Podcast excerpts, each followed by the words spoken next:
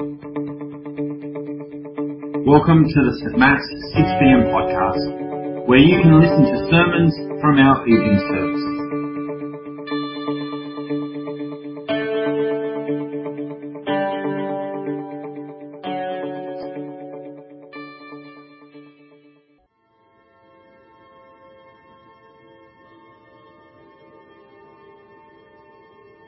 I will stand at my watch and station myself on the ramparts. I will look to see what he will say to me and what answer I am to give to this complaint.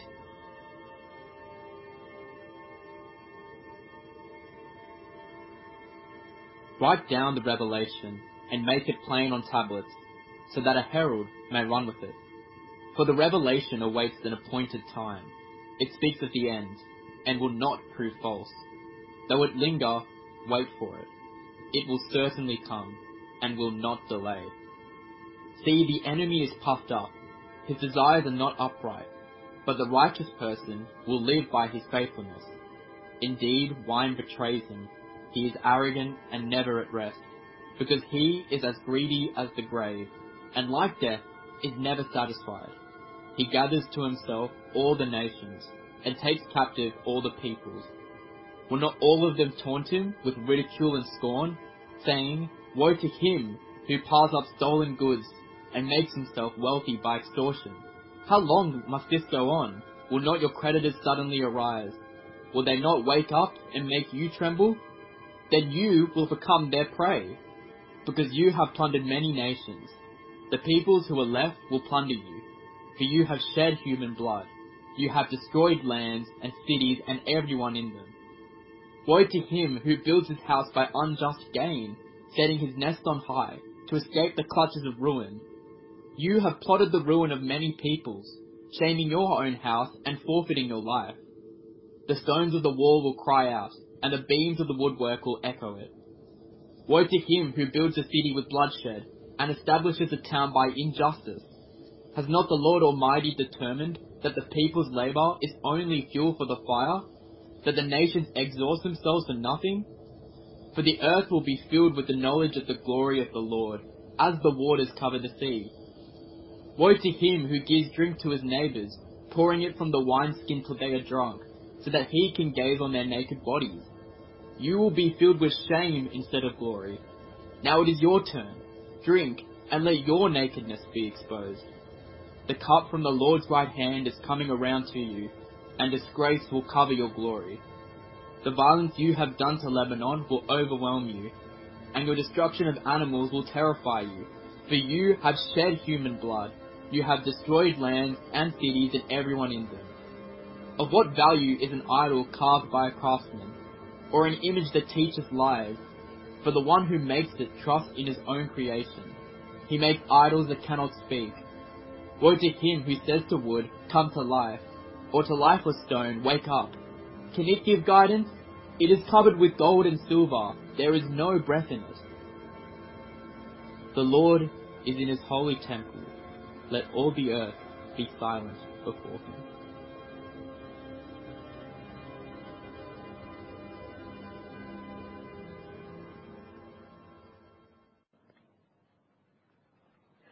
Well, good evening, everyone. My name's Ron, and uh, it's great to be with you tonight.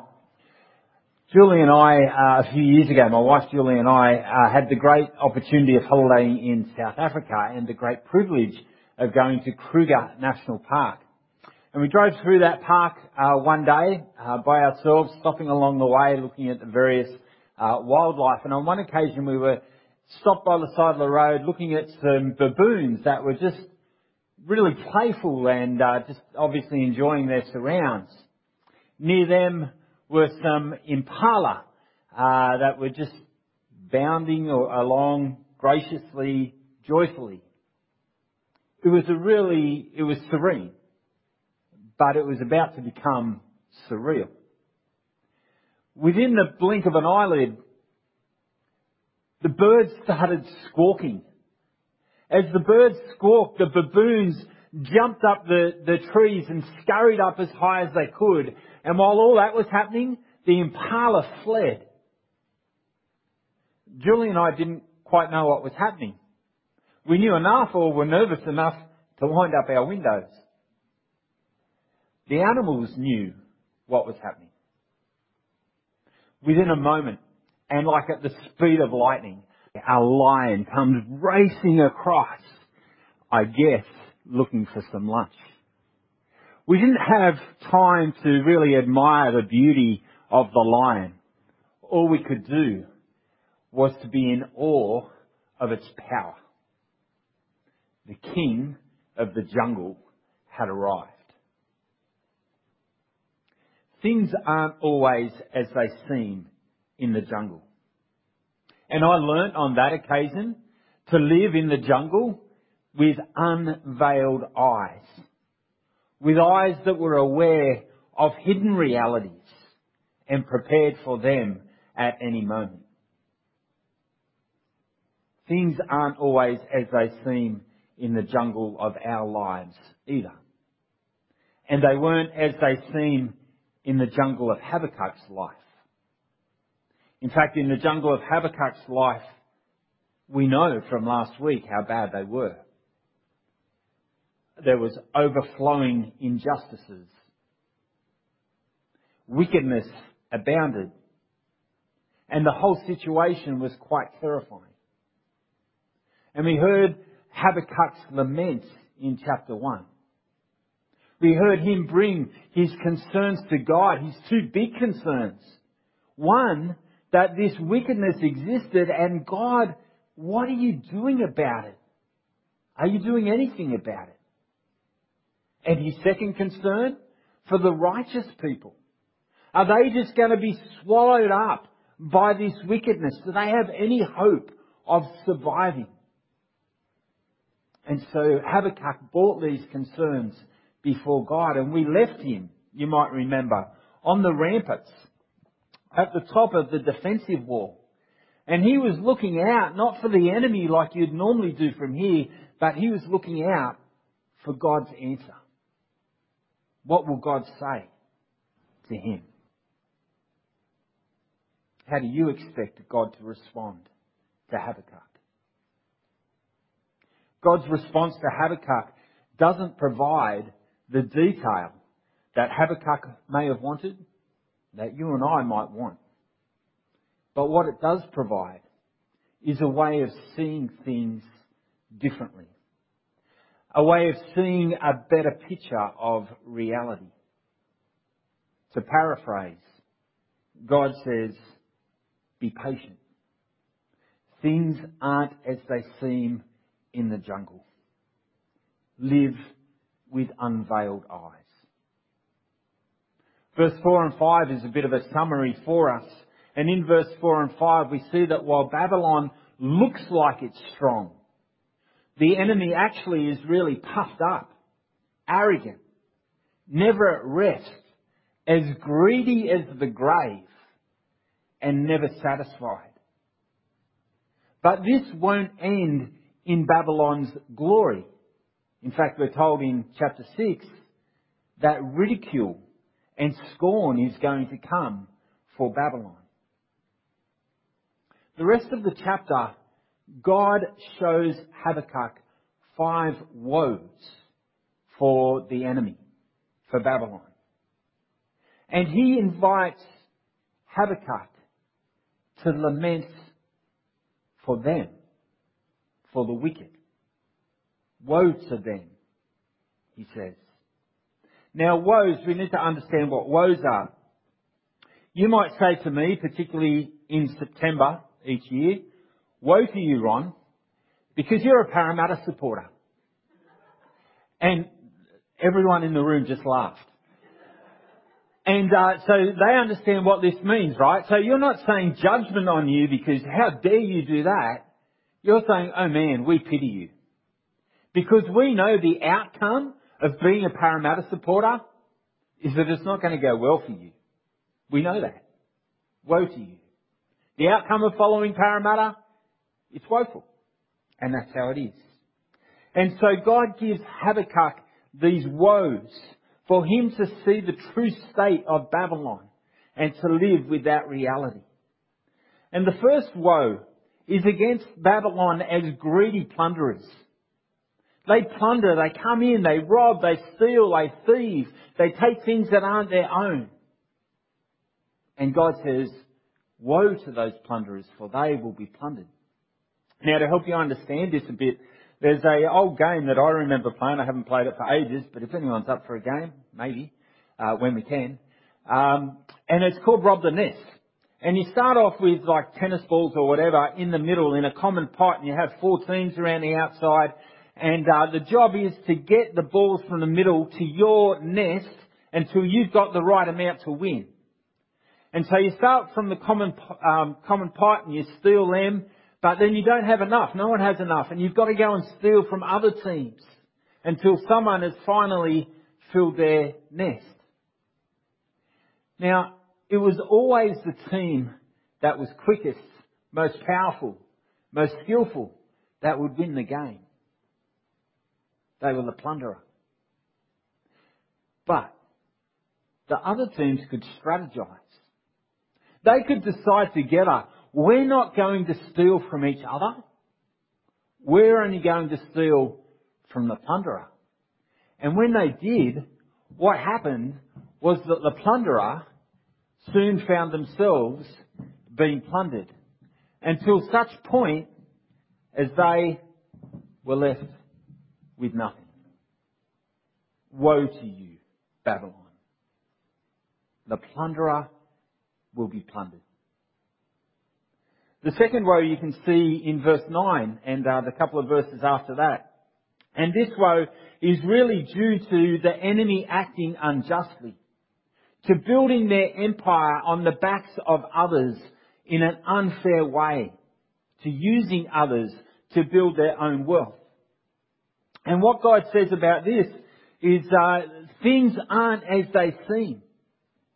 For while they might look like they've got it all, in fact, what they've done is forfeited their life. And everything that they've done is going to end up in the rubbish. It'll count for nothing. Woe to them. Woe to them who build on the back of others for they forfeit their life. It's all a waste.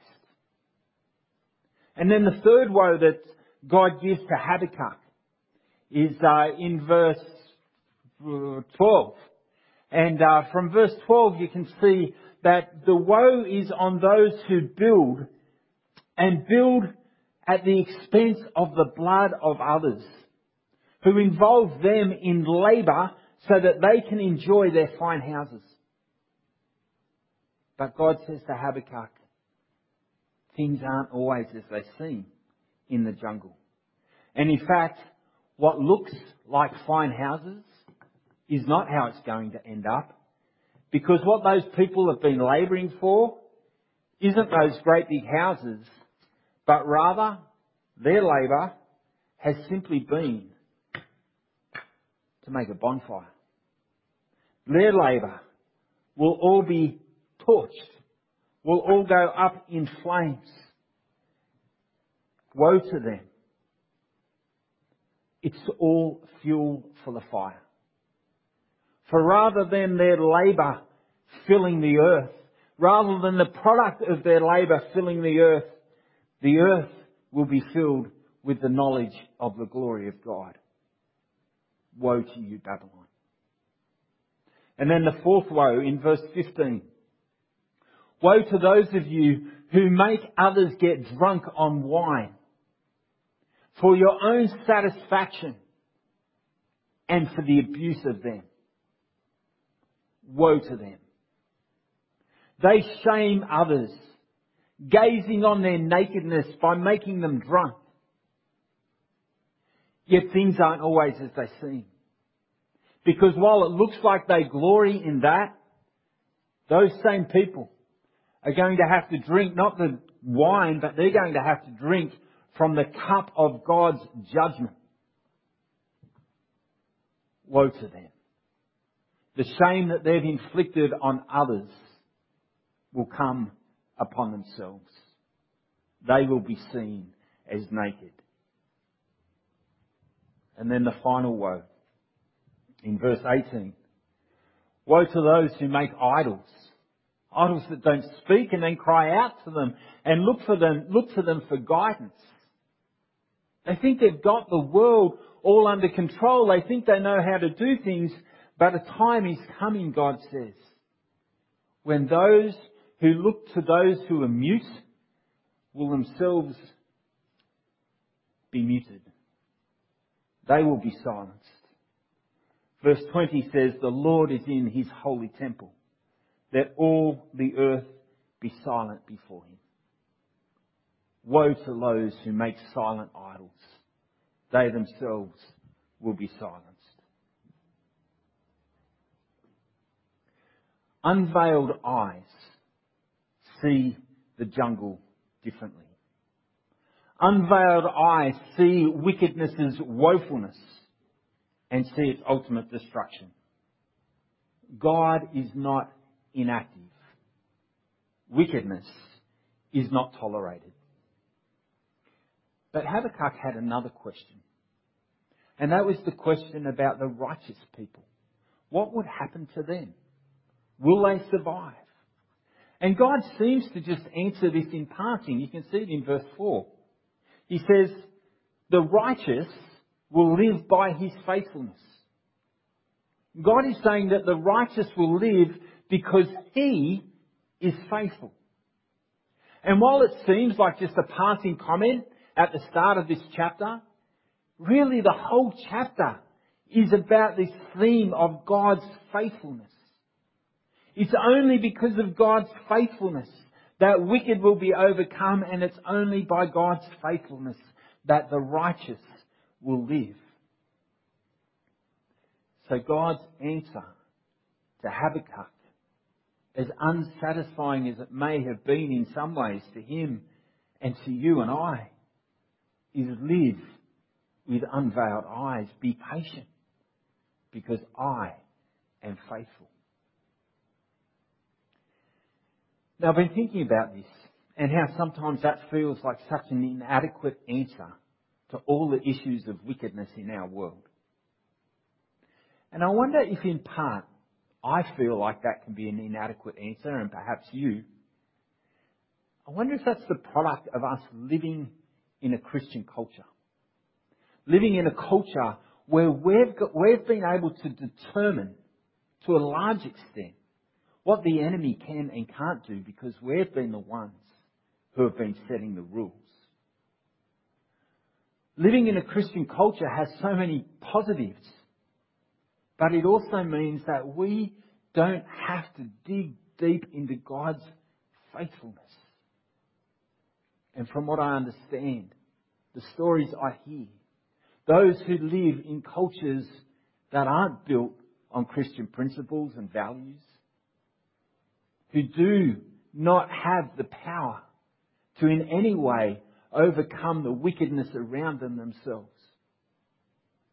God's faithfulness is an incredible comfort for them. And the idea for them that God will return and that God will overthrow evil is a delight. Why is it? that the answer of God's faithfulness doesn't always sit comfortably with us. The righteous will live by his faithfulness. The Jews of Habakkuk's day, they waited for God's faithfulness to be revealed in the overthrow of Babylon. And one day, that happened. God was faithful.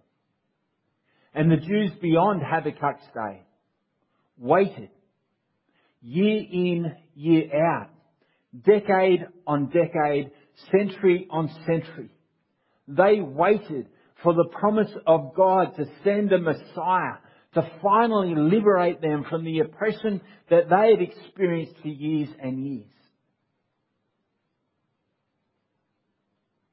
One day, hundreds of years after Habakkuk's day, a man was serving, a righteous man was serving in the Jerusalem temple. And as he was serving, uh, he had children presented to him like for dedication. And he must have seen hundreds of children, maybe thousands of children in his role there, but on this one particular day, a child is brought to him and his eyes are unveiled. And here's what he says. Sovereign Lord, you have promised, uh, as you have promised, you may now dismiss your servant in peace, for my eyes have seen your salvation. This man, this righteous man, Simeon, saw God's faithfulness. He saw Jesus. Jesus shows us the faithfulness of God. While it may seem like wickedness goes unpunished, all is not as it seems in the jungle. Through his life and ultimately in his death, Jesus shows his power over wickedness, his power over evil. He binds the enemy, limiting evil power. And not only that, but at the cross, Jesus has victory over it.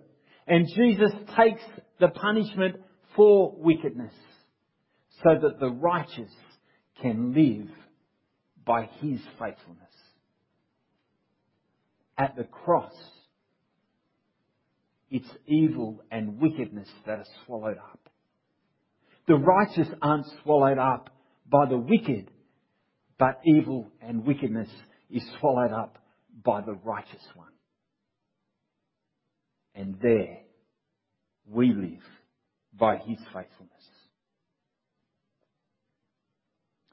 We still live in a jungle. And like Habakkuk, we find ourselves crying out, How long, Lord? And it's right to cry. When the jungle of our lives causes us despair, it's right to cry. But as we cry, live with unveiled eyes. Live knowing that God is faithful and true. Live knowing that Jesus will return, that things will be made right, that the righteous will be vindicated, that wickedness will finally be punished, that suffering will be done away with. Like Habakkuk and all God's people before him, we wait patiently. Hebrews chapter 10 picks up on this, quoting, in fact, Habakkuk chapter 2, and says this, In just a little while, he who is coming will come and will not delay. But my righteous one will live by faith. And I take no pleasure in the one who shrinks back. But we do not belong to those who shrink back and are destroyed, but to those who have faith and are saved. All is not as it seems in the jungle. Don't shrink back. Don't think that God has forgotten your cause. Don't be tempted to think that the wicked will prosper forever. Don't be tempted to be part of the wicked. Turn from wickedness. God is faithful. Live with unveiled eyes that remind yourself of His faithfulness. And when you're struggling, ask Jesus to unveil your eyes again, to give you a fresh vision of what it means for Him to be on the cross, that you might see God's faithfulness again. And know that what God has done in the past, God will do in the future. Live with unveiled eyes. Things are not as they seem in the jungle of life. But our jungle has a king. And our king is a lion. Another lion. A better lion. The lion from the tribe of Judah. The lion who is victorious, the lion who has triumphed, Jesus. The jungle is not as it seems. Baboons don't rule the jungle. Live with unveiled eyes. The reappearance of the king is imminent. God said to Habakkuk, though it linger, wait for it.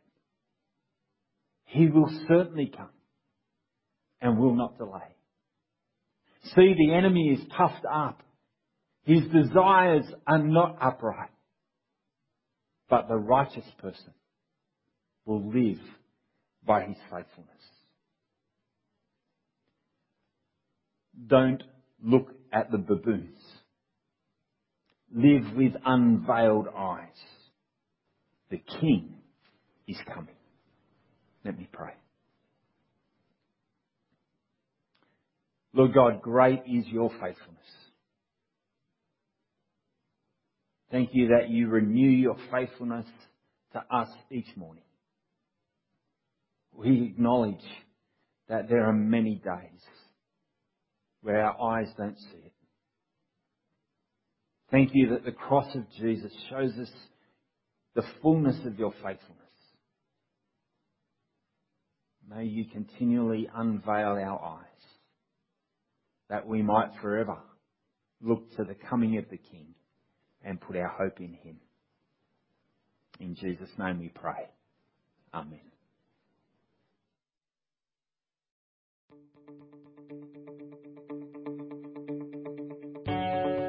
Thanks for listening to this week's sermon. St Matt's West Pennant Hills 6pm congregation is a collection of people who want to be changed by Jesus, to have a deeper connection with God, deeper community with one another, and deeper concern for our world. We'd love you to join us on a Sunday soon. For all the details, check out our website at stmats.org.au and be sure to subscribe to our podcast so you don't miss a sermon.